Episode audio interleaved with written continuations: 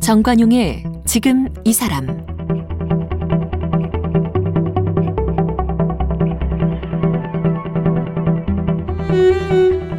여러분 안녕하십니까 정관용입니다.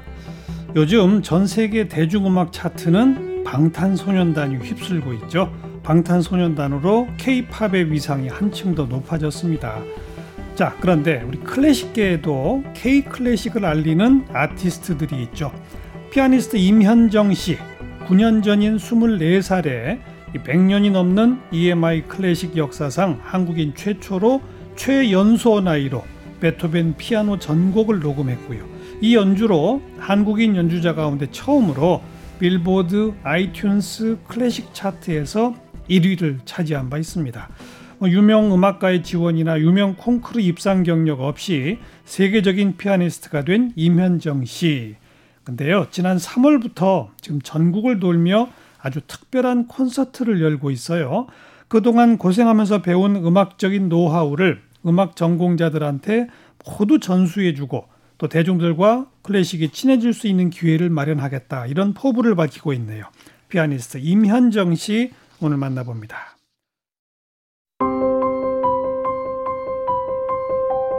피아니스트 임현정 씨는 3살 때부터 피아노를 배웠습니다.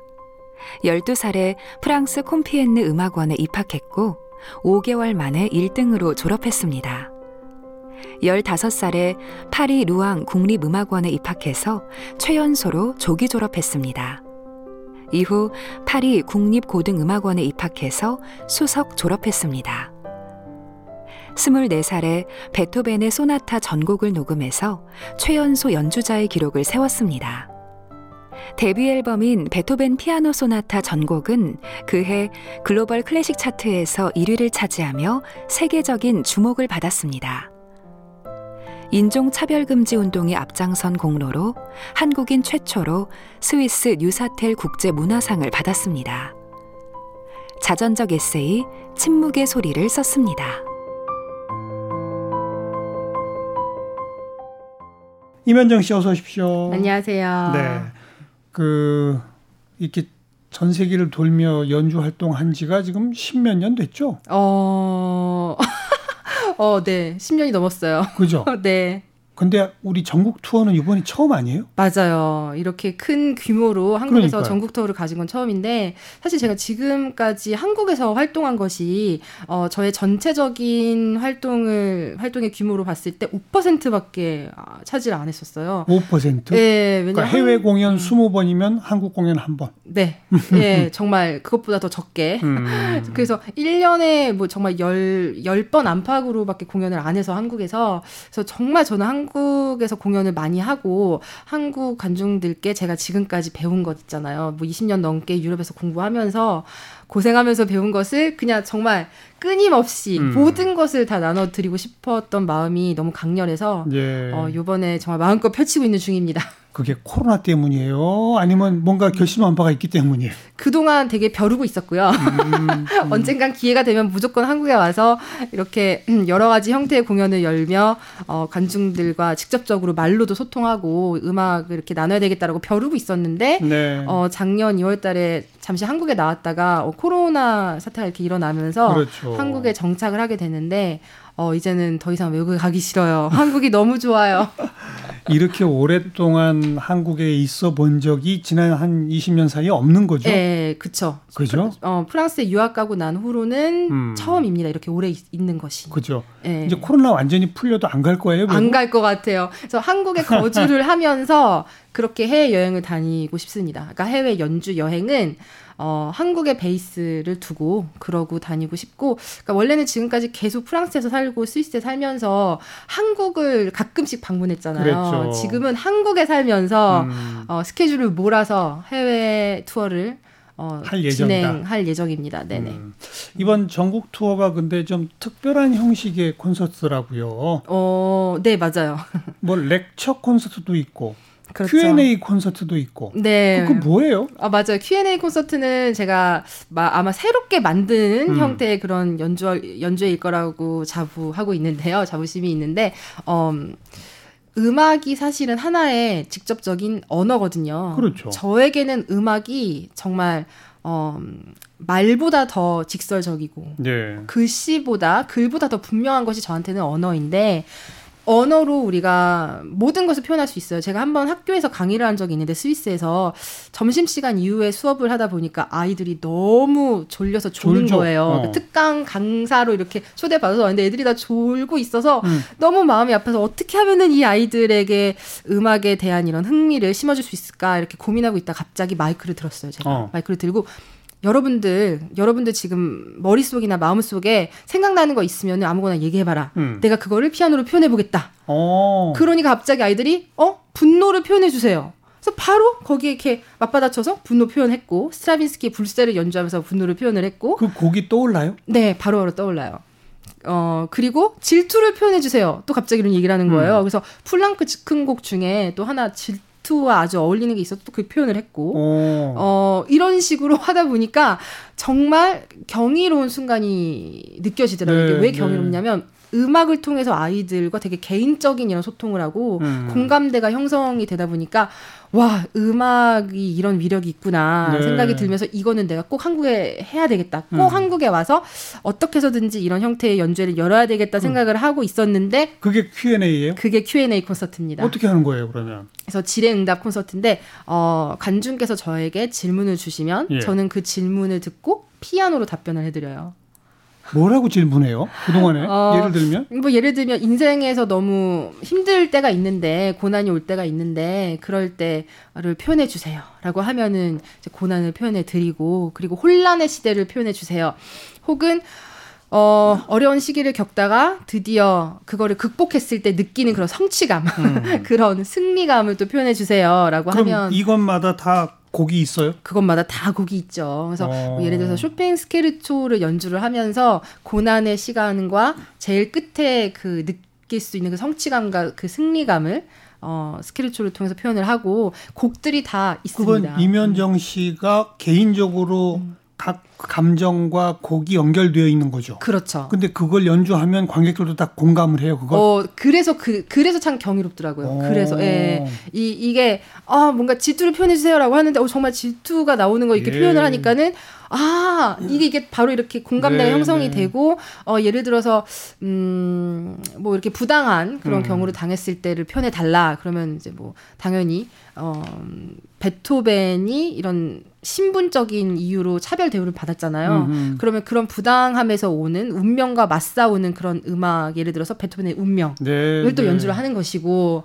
그러면서 작곡 즉흥적으로 해요? 네, 공연장에서? 네, 공연장에서 바로바로 바로 합니다. 관객들 손들어라 그래가지고 원래는 이제 손들어라 손 손들어라 그러니까 마이크를 원래 이렇게 들이면서 Q&A를 하는데 예. 이번에 코로나가 있다 보니까는 예, 예. 어, 비대면으로 우선은 질문지를 받았어요. 그래서 SNS를 음. 통해서 음. 저의 개인적인 SNS 공식적인 SNS를 통해서 질문을 받고 미리, 미리 공연 전날 네. 미리 받고 음. 그러고 바로 곡을 정해서 이렇게 가고. 근데 즉석에서 하는 게 더 재밌기는 해요 솔직히. 그렇죠. 네, 즉석에서 그렇죠. 바로 마이크로 이렇게 이야기해 주시면 제일 재밌어요. 네. 너무 좀 바보 같은 질문일지 모르는데 그렇게 막 즉흥적으로 질문이 나오면 네. 어떤 질문이 나올지 모르잖아요. 그렇죠. 그런데 이제 그 질문을 받고 떠오르는 곡이 있을 거 아니에요. 그럼요. 그럼 그 모든 곡의 악보가 다 준비돼야 되잖아요. 네.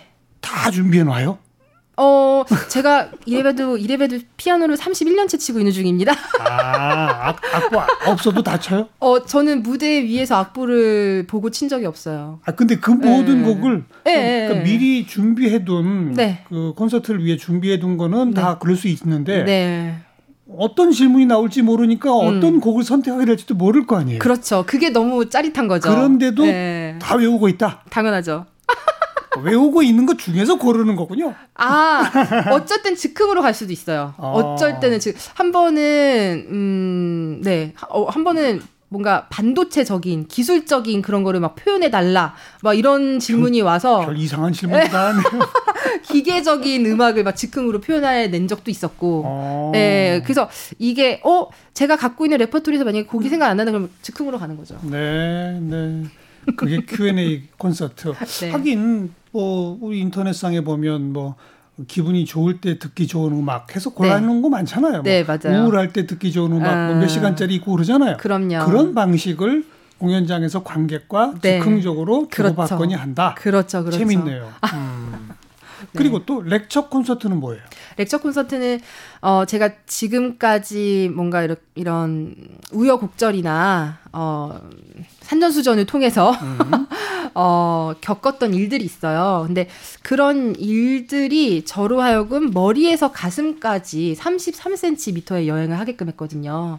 우리가 머리에서, 머리에서 가슴까지를 가슴까지? 33cm 정도의 길이가 어. 있다 됐다, 된다고 하는데 어.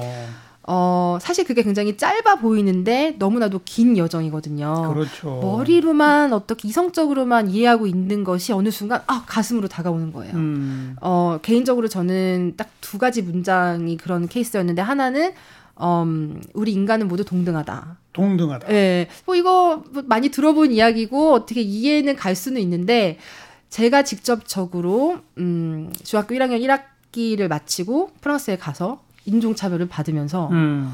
어 내가 동양인인 거는 내가 태생적으로 어떻게 할 수가 없는 일인데 그런데 애들이 차별하네. 애들이 차별을 하니까는 와 이게 너무 억울하고 부당하면서 아 정말 우리 인간은 다 동등하구나 음. 어떻게 생기고 어떻게 태어나고를 초월하여 우리는 정말 기본적으로 다 그래봤자 다 어머니 뱃속에서 나온 똑같은 인간이라서 우리는 정말 동등하구나라는 거를 정말 뼈저리게 느꼈거든요. 그게 느껴지지 않았죠 한국에서는. 네, 그런, 무슨 말인지 무슨 말인지 이해도 안, 안 됐죠. 머리로만 들었던 거죠. 그렇죠. 어. 특히 또 뭐 인간 우리는 모두 동등하다 이런 얘기는 뭔가 현자들한테만 나올 수 있는 얘기고 나랑은 약간 상관이 없는 것 같 은데 그냥 당해보니 당해보니 와 이게 좀 뼈저리게 느껴지고 아 진짜 우리는 동등한 맞기는 맞구나라는 게 음. 너무 느껴졌는데 그런 과정을 이제 이야기를 하는 거죠 lecture 어. 콘서트 때 어. 그러면서 그것을 어, 깨닫는 데 있어서 큰 역할을 했던 음악들을 연주를 하고 어. 어, 예를 들어서 제가 어, 음악 수업 시간이었는데 인종차별을 하고 있는 그런 반 학생들이 많이 있는 앞에서 저보고 피아노를 연주해 보래요 선생님이 음, 음, 음. 그래서 피아노를 이렇게 연주를 하고 쇼팽 에튜드 흑건이라는 검은 건반만 사용해서 흑건이라고 불리우는 에튜드를 연주를 했는데 연주가 끝나고 나니까 아이들이 막 우레아 같은 박수를 치면서 막 저랑 친구를 하자 그러는 거예요 그동안 차별하던 애들이 그동안 엄청 저를 놀려대던 애들이 어, 떻게 놀려댔어요? 어, 막 눈 착 찍고 어. 눈 찍고 막 칭총칭총 이러면서 아예 인간 취급을 안 해요. 그러니까 차라리 제가 무슨 잘못을 차라리 무슨 내가 잘못을 했다거나 정말 뭐 어디 뭐, 뭐 떨어지는 부분이 있어서 음. 빠지는 부분이 있어서 막 그렇게 하면은 아 뭐 개선이라도 시키겠는데 이거는 제가 어떻게 할 수 없는 부분 그냥 말이 안 통했죠. 네, 하나도 못했죠. 그때 당시에는. 프랑스 말 한마디도 못했어요. 네, 봉줄에 봉자도 못했죠. 그러니까 그 친구들이 뭐라고 말은 하는데 못 알아듣는 거. 그럼요. 그죠? 그러니까 그거에 대응도 못하고. 그러죠. 그러니 뭔가 음, 강제적인 무건 수행은 해야 되고.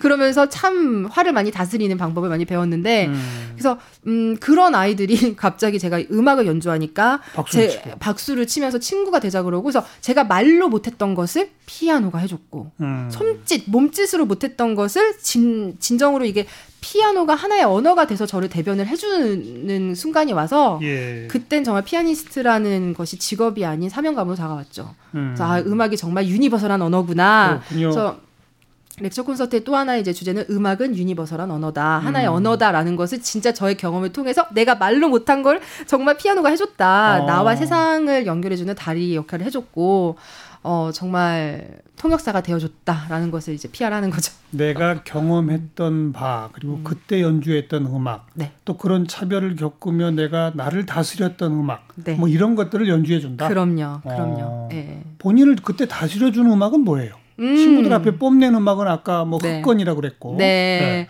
어, 그때는 드뷔시의 꿈. 음. 꿈을 연주하면서 제가 딱 유학 가기 바로 전에 그 프랑스에 대한 그 피아니스트라는 그런 꿈에 대한 이상. 예. 그거에 가졌던 그런 로망 이런 거를 다시 잊어버리지 않게끔 도와주는 음악이고 음. 쇼팽 아 쇼팽이래 라벨 라벨의 소나티네 어 소나티네 1악장도 어 항상 저는 저의 머리 위에 별이 하나 같이 떠다니고 있다고 생각을 하거든요. 어. 행운의 별이. 그래서 그 별을 표현해 주는 음악이 저에게는 또 라마니노프의 소나티네 1번이에요. 네. 그래서 그 음악들이죠. 그렇군요. 근데 원래 베토벤 전문가잖아요. 네, 베토벤 어떻게 하다 보니. 쓰시고. 네, 맞아요. 어, 베토벤은 어, 떻게 그러면 운명적으로 만난 거예요?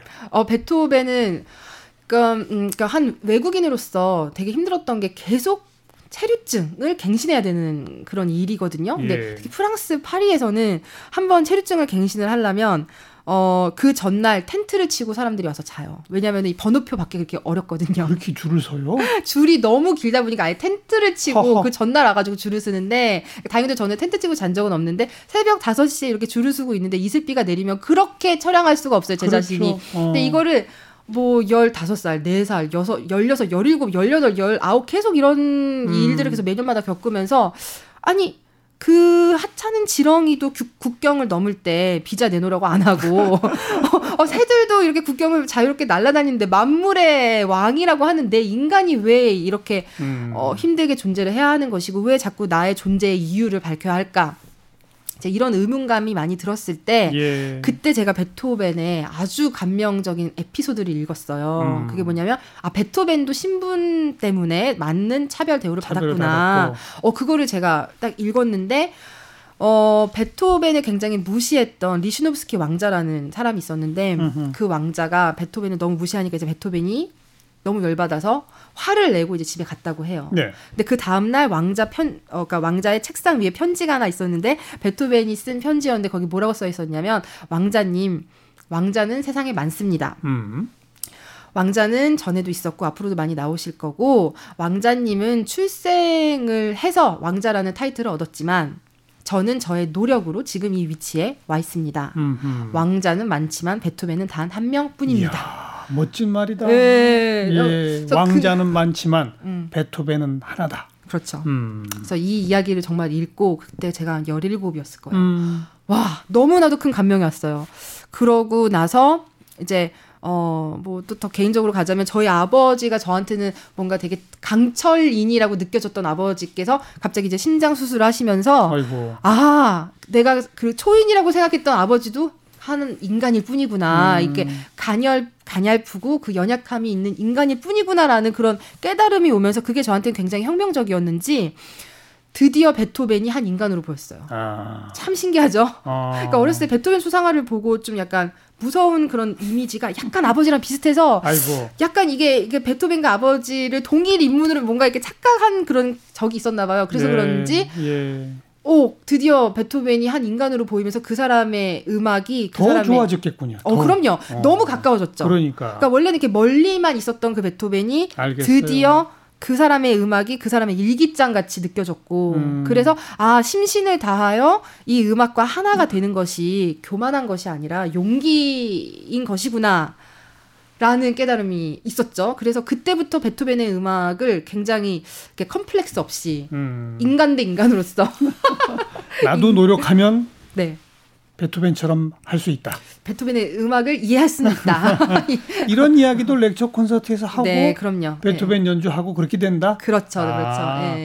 그냥 그냥 일상적인 콘서트와 다른 게 이런 재미로군요. 그렇죠. 좀 더 개인적인 그러니까요. 인간적으로 다가가는. 이면정의 개인사 이야기를 듣고 음악을 느껴본다. 네, 네. 또 내가 궁금한 거 질문하면 그게 음악으로 답을 온다. 맞아요. 이런 식의 콘서트다. 맞아요. 네. 재밌겠네요.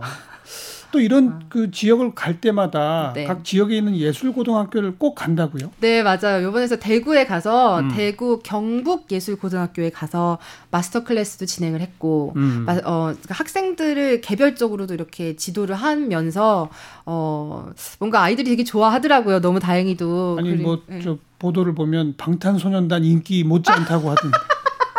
어 진짜로 제가 깜짝 놀랐어요. 제가 어 제가 그렇게 인기가 많은지 몰랐는데 아 아이들이 너무 좋아해줘가지고 저도 진짜 음. 어 이 벅찬 사랑을 어떻게 할까라는 생각까지 들었는데. 예. 근데 음. 그 예고 방문하겠다는 건 본인의 의지로. 아 네네. 그럼요. 왜 그럼 생각을 했어요? 어 저는 제가 고생하면서 배웠잖아요. 음. 외국에서 음. 그 유럽에서 차별당하면서 배우고 그 막 어쨌든 여러 가지 산전수전 겪으면서 그렇게 배운 것을 이 아이들한테 그냥 다 주고 싶어요. 주고 싶다. 그냥 모조리 싹 다 주고 싶어요. 음. 그러니까 당연히 고생도 고생을 사서 한다라는 것도 있어서 뭔가 되게 중요한 파트긴 하지만 예. 제가 음악적으로 이렇게 배운 것을 우리 한국 학생들이 굳이 그 멀리 가서 굳이 음. 그런 고생을 하지 않아도 어느 정도는 저에게 이렇게 받아서 네. 그 받은 것을 또 성숙시켜서 그들의 나름대로의 이제 인생을 살면서 자기 걸로 만들었으면 좋겠어요. 그 학생들한테 연주하는 법이나 뭐 이런 걸 가르쳐 주는 게 마스터 클래스 아니겠어요? 그렇죠. 네, 맞아요. 아유, 저 그러면 그 특히 피아노 전공하고 있는 학생들 같으면 뭐 최고의 기회죠. 그렇지. 않습니까? 네. 그것도 공짜로. 감, 네, 그렇죠. 무슨 얘기도 많이 해줘요? 네, 특강도 하고요. 뭐 뭐라고 뭐 주로 뭐, 뭘 얘기해 줘요? 어, 특히 하는 이야기는 입시가 인생의 끝자락은 아니다. 음. 왜냐면 아이들이 이제 입시가 이제 입시가 만약에 안 되면 어떤 좋은 학교에 들어가지 않으면 하늘이 무너진다고 많이, 많이 착각을 하잖아요. 근데 그렇죠. 개인적으로 저는 콩쿠르에 입상하지 않고 피아니스트가 된 사람이다라는 것을 이렇게 많이 이야기해 주면서 음. 여러분들의 숫자만큼 음악인으로서의 길이 열려 있다. 그러니까 어 당신들은 존재 그 자체로 너무 숭고하고 고귀한 존재들이다. 음, 입시에 음. 너무 그 얽매이지 네. 마라. 그렇죠, 그렇죠. 어. 그런 이야기 많이 하고 특히 음, 하늘에서 그렇게 많은 눈꽃송이가 내리는데 그 눈꽃송이들의 결정체 크리스탈을 현미경으로 들여다 보면은 하나도 똑같은 크리스탈 모양이 없다. 음. 우리 손 지문도 이렇게 사람들이 많은데 손 지문도 두 가지 똑같은 지문이 없잖아요. 당신들은 그 자체로 유일무이하고 존재 그 자체로 너무 존귀하다. 야, 이런 이야기를 많이 해주죠. 용기를 북돋아 주는 거군요. 그리고 네, 개성을 그럼요. 뽐내라. 그럼요. 자기만의 색깔을 내라. 네. 그 얘기를 해주는 거군요. 그럼요, 그럼요. 음. 예. 콩쿠르에 나가지 말라는 얘기를 한다면서요. 아니요, 그런 얘기는 한 번도 안 하는데요. 콩쿠르 나가는 것도 저는 좋은 어, 선택이라고는 생각을 합니다. 하지만 그 길만 그 길이 유일한 길은 아니다. 음. 그러니까 너무 그 길 말고는 없다고 생각을 하잖아요. 그런데 그것도 하나의 길일 뿐이고 예. 여러분의 숫자만큼 음악인으로서의 길은 열려 있다라는 걸 계속 얘기를 하는 거죠. 그러니까 입시나 콩쿠르에 너무 목매다지 마라. 그렇죠, 그렇죠. 그 얘기군요. 네, 그렇죠. 어, 본인이 콩쿠르 나가서 상탄 거 없잖아요. 네, 없어요. 뭐 한 번 작은 콩쿠르에서 탄 적은 있지만 저는 콩쿠르에 입상해서 피아니스트가 된 사람은 아니라서 음. 어, 당당하게 산 증인이에요. 네, 네. 당당하게 얘기해 줄 수가 있어요. 누구나 자기 개성을 확실히 드러낼 수 있는 그런 길들이 열려 있으니. 네. 예. 음. 그럼 다들 좋아하겠네요. 그런 말 들으면 특히나. 네, 어, 뭐 좀 더 마음을 열어주는 음. 그런 기회가 왔으면 좋겠고 또 특히 이제 예술엔 정답이 없다라는 이런 얘기도 해요. 뭐냐면 맞아요, 맞아요. 이게 어, 만약에 예술이 예술에 정답이 있다면 나무 똑같은 나무 하나를 두고 예. 그림이 이렇게 열 가지의 다른 그림이 나올 수는 없잖아요. 그렇듯이 어, 유일무이함을 마음껏 그 뽐내고 음. 예술인으로서의 그런 영혼의 울림, 영혼의 목소리를 마음껏 내라. 그게 바로 예술이지 않느냐. 네. 이제 이런 얘기 하는 거죠. 임현정 씨 제가 사실 저희 프로에서 지난해에도 만난 적이 있어요. 네, 그. 베토벤 관련 책과 시작 네. 그걸 계기로 해가지고. 네. 근데 1년 만에 만나는데 네. 훨씬 더 얼굴이 더 밝고 건강해 보이거든요. 아, 그럼요. 그 그러나요? 말이 그 말이 무슨 말이냐면 아, 네. 한국의 터전을 잡고 외국 외국 안 나가고 이러고 사는 게 그렇게 좋은가 봐요. 너무 좋아요. 어, 너무 좋은 게 지금 막 웃음소리도 네. 한두 배 커졌어요. 아, 정말요? 이게 좋은 게 드러나서 어떡하지? 아, 네. 매일매일이 행복해요. 네, 진짜 좋아요. 맞아요. 정말 너무 재밌어요. 전국 투어도 그렇게 좋고. 너무 재밌어요. 네, 울산에서도 예고 갔었고 그 음. 계속 계속 다닐 거예요. 그러니까 전국 다니면서 또 예고 학생들 만나면서 그런 네. 게 나를 행복하게 하더라. 네, 정말 네. 음, 행복의 극치입니다, 진짜로. 음. 그래서 이제 코로나가 해결되더라도 한국을 근거지로. 네, 어, 해외는 잠깐 잠깐 갔다 오는 식으로. 네, 맞아요. 그럼 정말 우리 대중과는 더 자주 만날 기회가 생기겠네요. 네, 그게 저의 꿈이에요, 정말로. 음. 조만간 또 지휘자로 데뷔한다고요? 네, 6월 달에 어 6월 13일 일요일 날 고향 아람누리에서 지휘 데뷔를 하게 될 것입니다. 오케스트라 지휘? 예, 아, 앙상블이에요. 어. 어, 이 앙상블은 저 파리 고등 국립 음악원에서 제가 공부를 했을 때 함께 공부했던 동기 언니가 있으세요. 허상미 바이올리니스트라고 음흠. 어, 그 언니께서 지금 서울시향에서 바이올린 주자로 활동하고 계시는데 그 언니와 함께 저희가 앙상블을 만들었어요. 네. 창립을 인터스텔라 앙상블이라고 음. 그 앙상블을 제가 지휘를 하는 거죠. 어. 지휘 공부도 따로 해야 되는 거 아니에요? 어, 제가 파리 음악원 다닐 때 부지휘가 오. 부전공이 지휘였습니다. 예, 지휘를 배웠어요. 지휘를 부전공을 했었습니다. 그런데 음. 지휘자로는 첫 번째 무대라. 아 한국에선 데뷔 무대예요. 아. 외국에서는 했었어요. 외국에서는 했군요. 음. 네, 했었어요. 지휘만도 해봤고 콘체르토 연주하면서 연주하면서 지휘도 해봤고. 예. 예, 근데 한국에서는 지휘하는 모습을 아직 한 번도 안 보여드려서. 이번에 처음 보여준다. 네, 음. 네. 이렇게 기분 좋은 행복한 활동이 대중들과 더 자주 만나면 그 기분이 또 다 전달되니까 음. 네. 국민들한테도 좋은 결과가 있을 것 같습니다. 아우 감사합니다. 뭐 보내드리면서 무슨 곡 하나 같이 좀 들어볼까요? 네. 어떤 곡 추천해 어, 주실래요? 음, 이런 행복을 정말 가득히 표현하는 곡인데 음. 스크리아빈의 라발스를 들어보겠습니다. 알겠습니다. 피아니스트 임현정 씨 함께 만났어요. 고맙습니다. 감사합니다. 자, 오늘 함께한 임현정 피아니스트의 연주로 어, 스크리아빈의 라발스 전해드리면서 저도 인사드리죠. 안녕히 계세요.